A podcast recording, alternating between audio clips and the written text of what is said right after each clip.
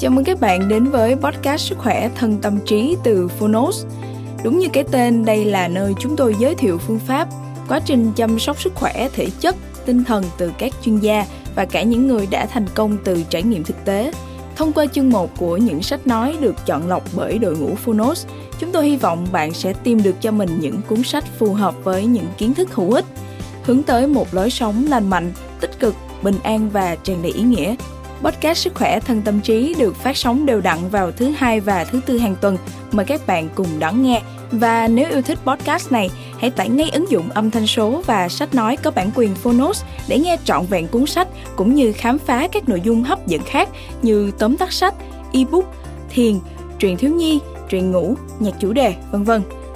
Còn bây giờ hãy cùng lắng nghe chương 1 của cuốn sách hôm nay nhé.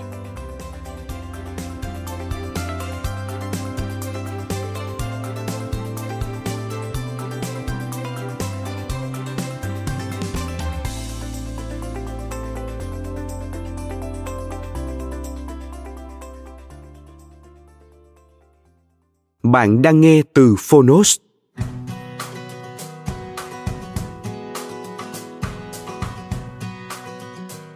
Cách nuôi dạy một đứa trẻ có trái tim ấm áp.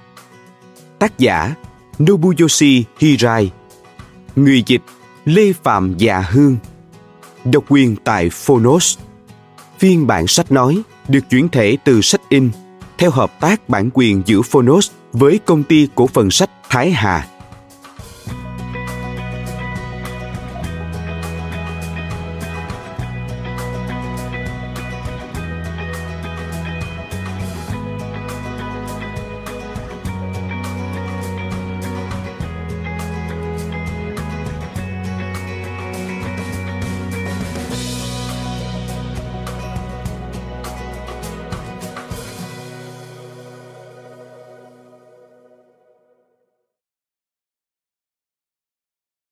Chương 1 Sự thỏa mãn đối với một em bé là gì?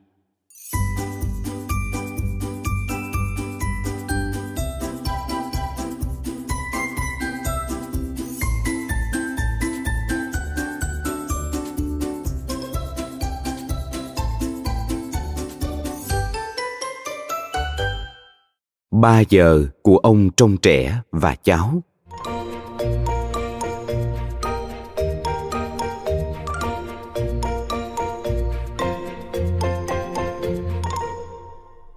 Cụm từ ông trông trẻ để chỉ việc ông chăm sóc cháu.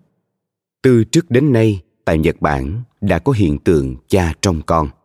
Còn ông trông cháu thì hầu như chưa có. Đây là khái niệm do chính tôi đề ra. Cách đây hơn 10 năm, tôi đã từng hai lần tổ chức chương trình giáo dục mở tại các nhà trẻ. Chương trình cho phép các trường mầm non khác đến tham quan, quan sát chương trình học tại trường mình – và đưa ra đánh giá, trao đổi chuyên môn để nâng cao kỹ năng, nghiệp vụ của cả hai bên. Và trong chính khoảng thời gian đó, hàng ngày tôi giúp các con trong bốn đứa cháu của mình. Lúc đó, hai trong số bốn đứa cháu của tôi mới được tầm tám tháng tuổi. Các cháu đã biết ngồi, nhưng chưa biết bò. Tôi nhận trong các cháu trong vòng khoảng ba tiếng đồng hồ. Tôi để các cháu ngồi trên một tấm thảm bày đồ chơi xung quanh, còn tôi ngồi trên ghế cách đó khoảng 2 mét. Ba tiếng tính ra cũng là một khoảng thời gian khá dài. Tôi vừa để mắt trong các cháu, vừa định đọc sách vì tôi thấy chúng chơi đồ chơi rất say sưa. Tuy nhiên, khi tôi mới đọc được một chút thì thấy cháu trai ngước nhìn mình và chờ đợi phản ứng từ ông. Khi đó, tôi vừa gật đầu vừa nói với cháu rằng, đúng rồi. Nghe vậy, cháu lại tiếp tục chơi đồ chơi, còn tôi cúi xuống đọc tiếp cuốn sách. Lần này lại đến lượt cháu gái ngước lên nhìn tôi. Ánh nhìn của cháu như muốn tìm kiếm sự đảm bảo nào đó từ phía tôi. Tôi lại vừa gật đầu, vừa trả lời, đúng rồi. Như được trấn an, cháu lại quay về với những món đồ chơi của mình dùng tay nghịch ngợm hết thứ này đến thứ khác.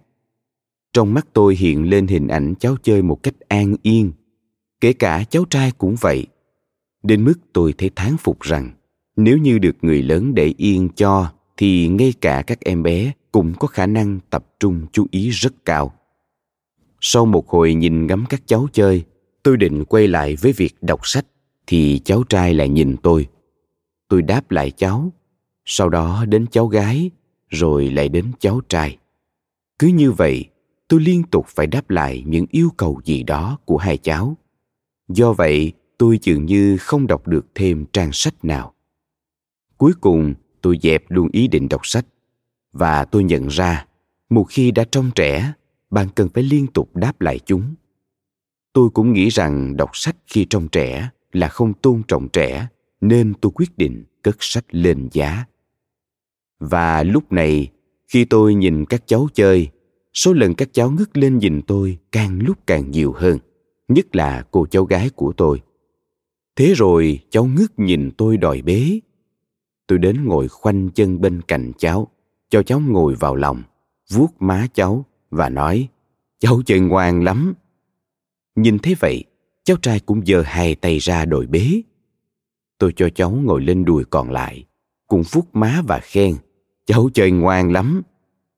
Nét mặt hai cháu giãn ra như thể được giải phóng khỏi căng thẳng. Cháu trai thậm chí còn thở phào. Có thể nói đây là cảm giác giải phóng sau khi đã chơi thật say sưa. Tiếp theo, tôi nói, nào, giờ ba ông cháu mình cùng chơi gì đây? Chắc chắn các cháu của tôi chưa hiểu được câu này. Thực ra, đây chỉ là điều tôi tự hỏi chính mình. Nhưng tôi nói lớn để gọi các cháu vì thế tôi lên giọng, nên các cháu cũng có thể hiểu được ông đang gọi mình. Tôi lại tiếp tục nói, nào, ông cháu mình chơi gì đây? Đương nhiên là các cháu chưa thể trả lời, nhưng cả hai đều đập đập chân xuống sàn. Tôi hiểu đây là dấu hiệu muốn được chơi cùng. Rồi, chơi trò xe máy nghe. Vừa nói, tôi vừa chúm môi phát ra âm thanh rum rum tôi khởi động máy, sau đó khẽ rung đầu gối cho xe di chuyển. Hai cháu ngước nhìn tôi rồi toét miệng cười. Trò này chúng tôi đã từng chơi rồi, nên các cháu rất trông chờ niềm vui lúc xe nổ máy. Tôi làm cho tiếng rum rum mạnh hơn cứ động rung của đầu gối cũng nhanh hơn. Hai cháu tỏ ra phấn khích và tận hưởng những rung động này. Khi tôi rung mạnh hơn nữa hai cháu bật cười khanh khách. Tôi thử cho hai đầu gối chạm vào nhau, khiến cho hai cháu va chạm nhẹ và hai cháu càng thêm thích thú. Lúc này, ông trông trẻ bắt đầu thấm mệt. Làm xe máy quả là tốn sức, thế nên tôi dừng lại ngay. Tuy nhiên, hai cháu bắt đầu tiếp tục tự nhún lên nhún xuống. Chắc chắn là các cháu vẫn muốn chơi tiếp trò này. Tôi nhìn các cháu và nói ông hơi mệt rồi. Các cháu chờ chút nghe. Các cháu thì lắc người mạnh như muốn nói, không chờ được. Đã được yêu cầu đến mức này thì ông trong trẻ cũng không thể không cố được. Việc cố quá này về sau trở thành nguyên nhân, tôi bị vợ trách mắng. Vì cứ đêm đến, tôi bị đau nhức vai và cuộc sống. Cần phải được bà ấy xa cho. Quay lại tình huống trên, tôi ôm lấy hai cháu nhấc bổng lên trong tư thế nằm ngửa và đặt hai cháu lên bụng chơi trò, phi ngựa lọc cọc. Trò này cũng cần sử dụng cơ bắp ở những vị trí khác, nên hóa ra lại phát huy vai trò mát xa. Còn bọn trẻ thì vui hết cỡ. Ba ông cháu chơi với nhau được một lúc thì cháu gái bắt đầu buồn ngủ và ngáp thật to. Thấy vậy, tôi bật một bản nhạc nhẹ nhàng, rồi bế hai cháu lên ngồi trên sofa cháu gái ngã đầu vào tôi, còn cháu trai có vẻ như chơi chưa đã. Giờ phải làm sao đây? Tôi quyết định đặt cháu trai xuống đất, cho cháu chơi tiếp, rồi cho cháu gái ngủ trước.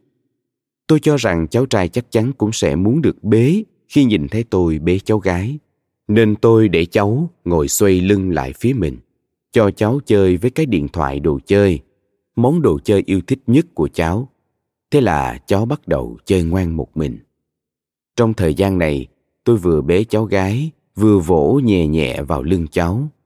Lúc đầu cháu còn nửa thức nửa ngủ, sau một lúc cháu đã say giấc. May mà cháu trai vẫn chăm chú chơi điện thoại. Sau đó đến lượt cháu trai buồn ngủ, tôi cũng ôm và trong lúc tôi vỗ nhẹ vào lưng cháu cháu cũng chìm vào giấc ngủ.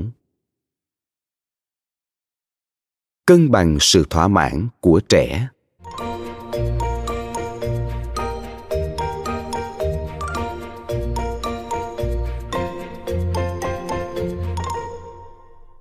Em bé vừa có nhu cầu được vui chơi với cha mẹ, vừa có nhu cầu được chơi một mình. Chơi cùng cha mẹ giúp bé ổn định cảm xúc. Những bé có cảm xúc ổn định thì luôn vui tươi và cảm thấy dễ chịu. Khi tiếp xúc với những người thân trong gia đình bé sẽ rất hào hứng và thể hiện mong muốn được chơi cùng. Ngược lại, các bé cũng có nhu cầu được chơi một mình. Nếu như có thứ gì đó bé thích, bé sẽ nghịch ngợm, cho vào miệng và có thể tập trung chơi khá lâu. Tuy nhiên, người lớn cũng cần để mắt tới trẻ. Các cháu ngước lên nhìn ông có thể vì chúng cảm thấy bất an. Nếu không có ai để các cháu tin cậy có lẽ các cháu đã dừng chơi rồi. Qua thời gian, khi trẻ đủ trải nghiệm về việc chơi một mình dưới sự giám sát của người lớn, động lực, tự thân và sự tập trung của trẻ sẽ phát triển. Có nghĩa là trẻ sẽ trở thành những đứa trẻ hoạt bát nhưng luôn điềm tĩnh. Chính vì vậy, việc đáp ứng hài hòa giữa nhu cầu chơi với gia đình, đặc biệt là với cha mẹ và nhu cầu chơi một mình của trẻ là vô cùng quan trọng. Để làm được như vậy, trước tiên chúng ta phải hiểu nhu cầu của trẻ. Mà để hiểu được nhu cầu của trẻ, cần phải giao tiếp nhiều và giao tiếp một cách trọn vẹn với chúng. Khi hiểu rõ nhu cầu của trẻ rồi, đừng nói hay xen vào khi trẻ muốn chơi một mình, mà hãy mặc kệ chúng. Hay khi biết trẻ muốn được chơi cùng, hãy dành tâm sức chơi thật vui với trẻ nếu như cha mẹ nói hay xen vào những lúc trẻ muốn tự chơi, bé sẽ không nếm trải được niềm vui của việc chơi một mình. Thậm chí, tôi lo ngại rằng sau này chúng sẽ trở thành những đứa trẻ không điềm tĩnh, năng lực tập trung kém. Hơn nữa, nếu cha mẹ tự ý giúp đỡ con trong khi bé chơi một mình, có khả năng bé sẽ trở nên ỷ lại. Ngược lại, nếu như cha mẹ từ chối chơi với con khi con muốn được chơi cùng tình cảm giữa cha mẹ và con cái sẽ không được vun đắp. Con sẽ không có ý muốn thân thiết với cha mẹ. Những đứa trẻ này không biết dùng ngôn ngữ cơ thể để làm nũng cha mẹ, nên nhìn thoáng qua sẽ giống như những đứa trẻ độc lập hoặc có thể được cho là trẻ ngoan vì không làm phiền người lớn. Nhưng thực chất sự phát triển cảm xúc trong chúng đang bị ngưng trệ. Về sau nhiều hành động bất thường như tổn thương tâm lý sẽ xuất hiện ở những trẻ này, nhất là từ sau giai đoạn dậy thì. Bởi vậy, ngay từ khi còn là một em bé, nếu trẻ có nhu cầu chơi một mình, hãy cho trẻ được thỏa mãn. Và ngược lại, nếu trẻ muốn chơi cùng gia đình, hãy chơi cùng con thật vui. Đó là điều vô cùng quan trọng. Tỏ ra vui vẻ trước sự làm nũng bằng ngôn ngữ cơ thể của trẻ.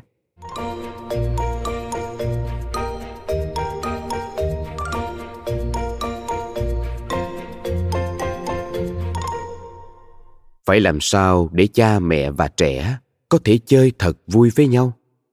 Với trẻ càng nhỏ tuổi, các trò chơi tập trung vào sự tiếp xúc cơ thể càng có vai trò quan trọng. Bé bắt đầu thích được ôm ấp từ tầm 3-4 tháng tuổi và nếu không cẩn thận thì bé sẽ dễ bị bệnh hơi. Nếu như có thói quen này, con sẽ không thể chơi một mình được, dẫn tới động lực tự thân cũng sẽ phát triển chậm. Tuy nhiên, nếu như bạn không đáp ứng khi con có nhu cầu được ôm, kết nối tình cảm giữa cha mẹ và con cái lại không thể được hình thành dấu hiệu ban đầu của việc thiếu kết nối tình cảm giữa cha mẹ và con cái sẽ xuất hiện khi con đã 6 đến 8 tháng tuổi mà còn chưa biết lạ. Khi thấy con không biết lạ, hãy nghĩ rằng điều đó không tốt và hãy ấp ôm con cho đủ. Nếu như bạn nghĩ những đứa trẻ không biết lạ là trẻ ngoan thì về sau sẽ không hay đâu. Dù nói là phải ấp ôm cho đủ nhưng chỉ bằng kết nối về mặt vật lý có nghĩa là tiếp xúc cơ thể đơn thuần thì cũng không thể tạo dựng kết nối về mặt tình cảm được. Cần phải xây dựng bầu không khí mà ở đó cả mẹ lẫn bé đều cảm thấy vui vẻ. Các bạn thấy hành động vừa hôn, vừa thổi vào cổ bé cho phát ra tiếng động thế nào? Chắc chắn bé sẽ cười khanh khách thích thú, làm cho mẹ cũng vui theo và muốn làm đi làm lại nhiều lần phải không? Việc cùng nhau trải qua những khoảnh khắc như vậy có ý nghĩa quan trọng trong sự phát triển tình cảm giữa cha mẹ và con cái những em bé này chắc chắn sẽ biết lạ mỗi khi gặp những người không quen biết bé sẽ bám chặt lấy mẹ vì sợ hãi từ sau khi được 8 đến 9 tháng, bé sẽ bắt đầu bắt chước. Những trò chơi để bé bắt chước cũng rất vui. Bên cạnh đó, bé sẽ thấy thích thú khi được ở trong không khí gia đình sum vầy, hay nói cách khác, bé thích bầu không khí náo nhiệt. Suy nghĩ theo hướng này thì việc làm bạn với con ở giai đoạn từ 6 tháng đến 1 tuổi có ý nghĩa vô cùng quan trọng. Nếu như bạn để con một mình và thấy con điềm tĩnh như một bé ngoan, thì thật là tai hại vì khi đó, năng lực tạo dựng kết nối tình cảm với mọi người của bé đang không được phát triển từ giai đoạn gần một tuổi trở đi thì sự làm nũng trở nên đáng chú ý hơn bao giờ hết. Khi bé thấy buồn ngủ, mệt mỏi, cô đơn hay bất an, bé sẽ tỏ ra muốn được mẹ bế hay khóc lóc mè nheo mẹ. Khi đó, việc mẹ ôm bé thật chặt sẽ làm cho cảm xúc của bé ổn định, bé cũng sẽ thấy tin cậy mẹ. Tuy nhiên, nếu như sợi dây liên kết tình cảm giữa hai mẹ con chưa được hình thành, bé sẽ không làm nũng mẹ. Nói cách khác, bé cứ chơi mà chẳng phân biệt ai với ai có thể bạn coi đây là cách để xây dựng tính tự lập cho bé nhưng thực chất thì bé đang không có sự tin tưởng vào mẹ số lượng trẻ như vậy có xu hướng gia tăng sau kỳ kiểm tra sức khỏe lúc một tuổi rưỡi. Đây là một điều đáng lo ngại. Đáng lẽ ra, những đứa trẻ thời kỳ này phải khóc ầm ĩ khi rời xa vòng tay mẹ. Đó mới chính là những đứa trẻ ngoan. Sự kết nối tình cảm giữa mẹ và con sẽ đạt mức độ cao nhất trong giai đoạn từ một tuổi rưỡi đến hai tuổi. Bé làm gì cũng đòi phải có mẹ. Chỉ cần không thấy mẹ là bé sẽ đuổi theo gọi mẹ, mẹ hay đem đến chui vào chăn ngủ là dính lấy mẹ những lúc như vậy việc đáp ứng đủ nhu cầu của trẻ là rất quan trọng nếu như bé thích chơi một mình không biết làm nũng qua điệu bộ cơ thể bạn cần phải tạo quan hệ mẹ con thêm thân mật hơn bằng cách cho con trải nghiệm niềm vui được tiếp xúc với cơ thể mẹ. Làm sao để con biết đòi ngủ chung? Kết quả là con sẽ thấy mãn nguyện với nhu cầu làm nũng thông qua cơ thể. Điều đó cũng quan trọng vì sẽ đem lại niềm vui cho người mẹ. Nhưng nếu bạn chỉ làm miễn cưỡng cho xong, trẻ cũng sẽ cảm nhận được và sẽ thấy không vui còn đối với những phụ huynh lo lắng về việc con sẽ không rèn luyện được tính tự lập nếu ngủ cùng cha mẹ, hãy nghe mục tiếp theo. Nghịch ngợm và sự phản kháng giúp nuôi dưỡng động lực từ thân.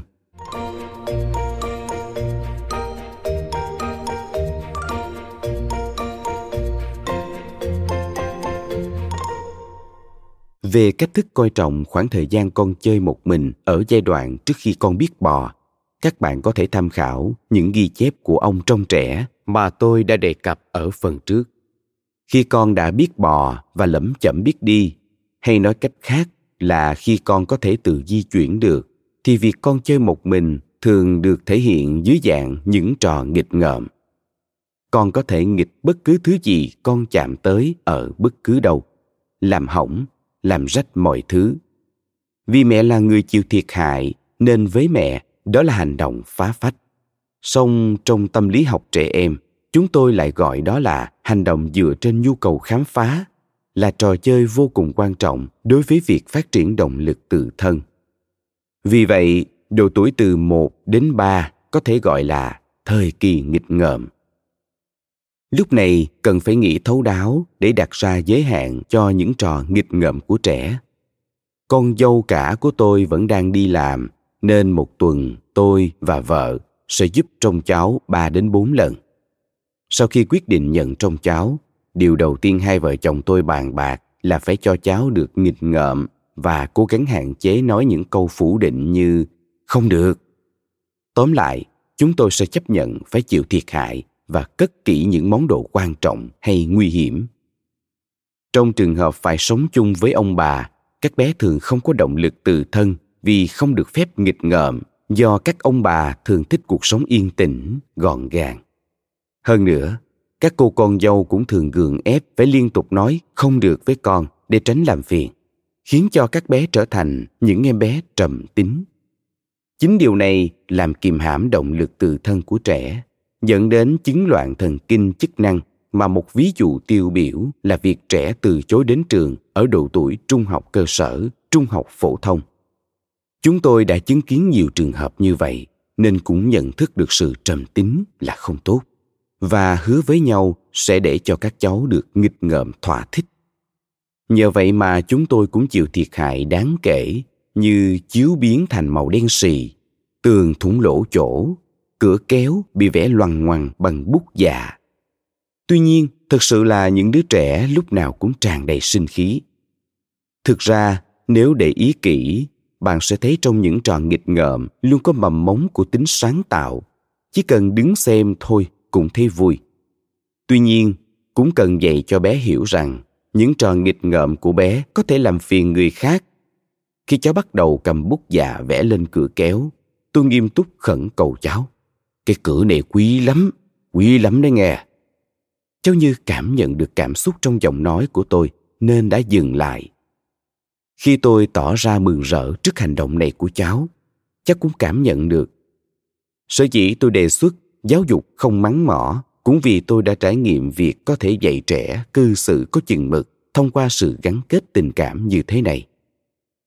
Sau giai đoạn nghịch ngợm là đến thời kỳ phản kháng đầu tiên con sẽ phản đối bất cứ điều gì và con lúc nào cũng trong trạng thái để con tự làm. Chính vì động lực tự thân của trẻ phát triển mạnh mẽ trong giai đoạn này, nên tâm lý học trẻ em mới gọi tên thời kỳ này là phản kháng đầu tiên và coi trọng sự phản kháng này. Khi con bạn bước vào giai đoạn phản kháng, lúc nào cũng nói không. Nếu con nói vậy, bạn hãy chấp nhận cảm xúc của con chẳng bao lâu sau, khi suy nghĩ lại, con sẽ quyết định làm theo điều mà bạn yêu cầu. Nếu con nói, để con tự làm hãy để con tự làm, và khi nhận ra mình không làm được, con sẽ phải nhờ đến cha mẹ. Hoặc nếu con phát huy được khả năng của mình và thành công, bạn bày tỏ sự vui mừng và điều đó sẽ khiến con thêm tự tin. Ngược lại, trẻ trầm tính không phản kháng là bởi động lực từ thân của trẻ đã bị kìm hãm từ trước đó rồi. Có thể chúng được xem như trẻ ngoan vì không làm vướng bận cha mẹ và gia đình. Song thực chất, chúng lại có nguy cơ trở thành đứa trẻ nguy hiểm. Cha mẹ cần khuyến khích trẻ trở thành đứa bé, biết nghịch ngợm và phản kháng. Sớm ngày nào, tốt ngày nấy. Tóm lại, tôi muốn các bạn hiểu rằng những đứa trẻ bạn cho là ngoan từ trước đến giờ có thể là trẻ nguy hiểm chỉ cần bạn nhận thấy một chút nghịch ngợm hay phản kháng từ trẻ, hãy lấy đó làm điều đáng mừng từng chút từng chút một, con sẽ trở thành một đứa trẻ hoạt bát, nhưng bạn cũng phải chấp nhận việc mình sẽ phải chịu thiệt hại đó nha những đứa trẻ đã hình thành được động lực từ thân sẽ rất thích được chơi với bạn bè khi lên 4 năm tuổi. Vì các bé ý thức được cái tôi của mình, nên chúng sẽ thường xuyên xích mích. Dù vậy, trẻ vẫn cảm thấy thích thú khi được chơi cùng bạn bè. Hơn nữa, bé sẽ chơi cùng cả các bạn hàng xóm, thích sang thăm nhà các bạn và thấy buồn nếu không có bạn bè. Nói cách khác, đây là giai đoạn bé bước vào thời kỳ kết bạn nếu trẻ không hứng thú với việc chơi cùng bạn bè vào thời kỳ này bạn cần suy nghĩ xem liệu động lực tự thân của trẻ chậm phát triển hay kết nối tình cảm giữa mẹ và con chưa được hình thành bên cạnh đó, nếu như trong thời gian này khả năng kết bạn không được bồi đắp đầy đủ, thì về sau, trẻ sẽ càng khó kết bạn. Và nếu trẻ bước vào tuổi dậy thì, với tình trạng như vậy, trẻ sẽ trở thành một con người cô độc và biểu hiện nhiều hành động bất thường. Bởi vậy, tôi mong các bạn hãy trở thành những người mẹ có thể cho con thỏa mãn nhu cầu, được nghịch ngợm hay phản kháng, nền tảng để hình thành động lực tự thân đồng thời tận hưởng những hành động đó của con nữa. Dạy con cư xử có chừng mực.